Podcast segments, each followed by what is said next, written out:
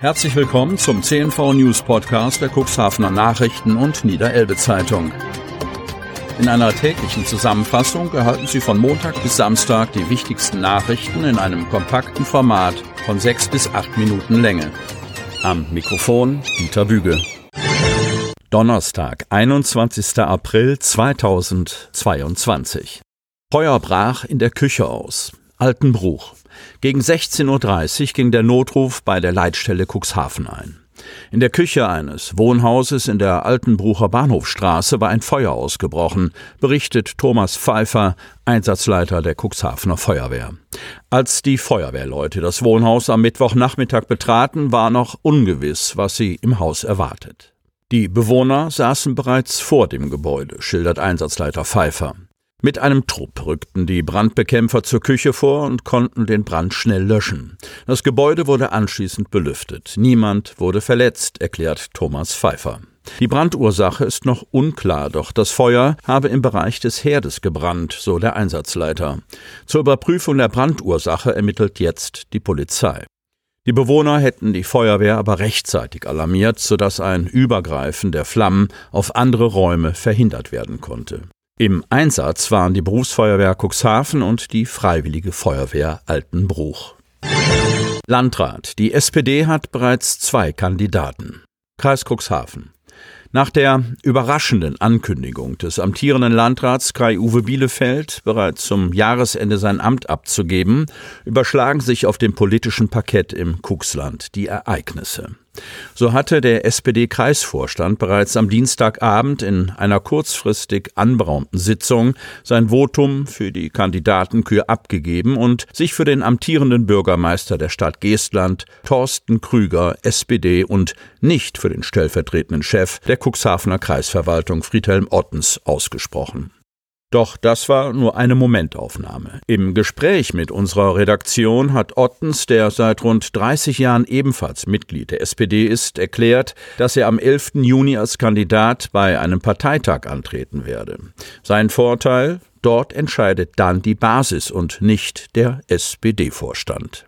Wie berichtet, hatte der amtierende Landrat Kai-Uwe Bielefeld Informationen unserer Redaktion bestätigt, dass er tatsächlich vorzeitig aus dem Amt scheiden werde.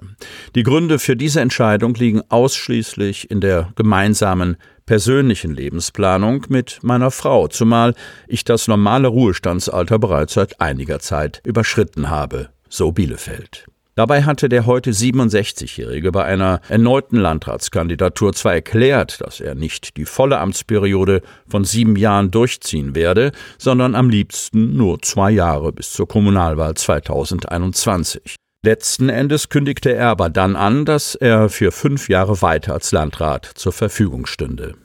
Doch jetzt erfolgte die Kehrtwende. Die Neufassung des niedersächsischen Kommunalverfassungsgesetzes ermöglicht nämlich eine Verkürzung der Amtszeit auf drei Jahre nach einer Wiederwahl. Und diese Gesetzesänderung nimmt Bielefeld dankbar an, verkündete in dieser Woche seinen Abschied aus dem Amt zum Jahresende 2022 und brachte den 9. Oktober als Termin für die Wahl seines Nachfolgers oder seiner Nachfolgerin ins Spiel. An diesem Tag erfolgt auch die Landtagswahl in Niedersachsen. Vision für grüne Elbfähren. Wischhafen. Die Warteschlange aus Lkw, Autos, Treckern und Wohnmobilen reichte in Wischhafen vom Abzweiger bis zum Fährkopf. Niedrigwasser machte das Passieren von zwei Fährschiffen unmöglich, sodass es bis zum Anlegen und Entladen mehr als zehn weitere Minuten dauerte. Die gegenwärtigen Probleme musste der Fährbetreiber FRS Elbfähre gar nicht erst benennen. Das Unternehmen hat eine Lösung für eine deutlich schnellere und dazu CO2-neutrale Fährverbindung. Doch dafür müssen die Rahmenbedingungen stimmen. Sogar ein Schiffbauer ist schon mit an Bord, um die Vision einer umweltfreundlichen CO2-neutralen Lösung als Alternative zum A20 Elbtunnel wahr werden zu lassen.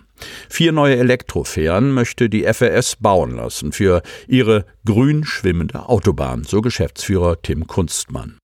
Kosten rund 60 Millionen Euro. Für die Elektromobilität soll selbst erzeugte Photovoltaik auf Feldern und im Hafenbereich sorgen. Wir wollen zu 100 Prozent grün werden, sagt Co-Geschäftsführerin Birte Detmers.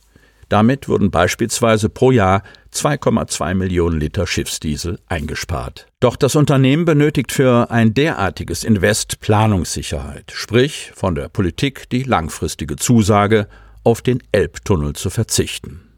Kunstmann skizzierte, dass die Umsetzung in drei Schritten erfolgen soll. Zuerst sei der Neubau von vier emissionsfreien Elektro-Doppelentfähren mit einer höheren Kapazität angedacht. Vor dem Anleger entfalle das Wenden des Schiffes. Ebenfalls am Anfang stehe die Vorverlegung und der Neubau eines Doppelanlegers, sodass die Überfahrt verkürzt und eine Unabhängigkeit von der zunehmenden Verschlickung erreicht wird.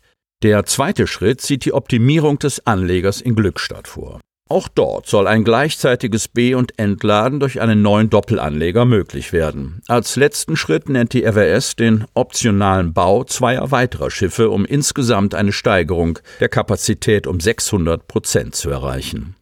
Die Geschäftsführer der RWS Elbfähre bekräftigten ihren Wunsch an die Politik, schnellstmöglich loslegen zu dürfen. Schließlich seien der Bau der A20 und des Elbtunnels weder aus ökologischen noch aus wirtschaftlichen Gründen vertretbar. Dadurch würden 19.000 Hektar Natur zerstört und so viel CO2 würde allein durch den Torfaushub verbracht, wie man für 90 Jahre Verkehr mit den bisherigen Fährschiffen benötige. Osterfeierei verlief meist friedlich. Kreis Cuxhaven. Über das gesamte Osterwochenende kam es nur zu wenigen Einsätzen der Polizeiinspektion Cuxhaven, die verstärkt im Einsatz war. Meist handelte es sich um Streitigkeiten zwischen einzelnen, meist alkoholisierten Personen. Bei einem Osterfeuer in Hechthausen war ein 34-Jähriger allerdings aggressiv und bedrohte die eingesetzten Beamten mehrfach. Nach einiger Zeit beruhigte er sich. Er muss dennoch mit einem Strafverfahren rechnen. Obwohl das gesamte Wochenende damit weitestgehend friedlich verlief, standen viele Minderjährige, die unter starkem Einfluss von Alkohol standen und teilweise nicht mehr wege- oder zurechnungsfähig waren, im Fokus der polizeilichen Einsätze. Die Polizei verweist hier auf die Präventions- und Informationsangebote zum richtigen Umgang mit Alkohol.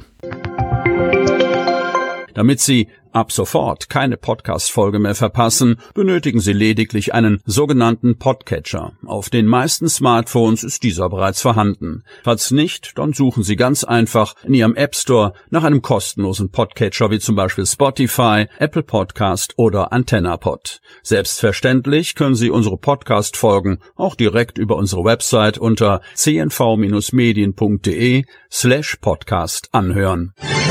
Die hörten den Podcast der CNV Medien, Redaktionsleitung Ulrich Rode und Christoph Käfer. Produktion Rocket Audio Production.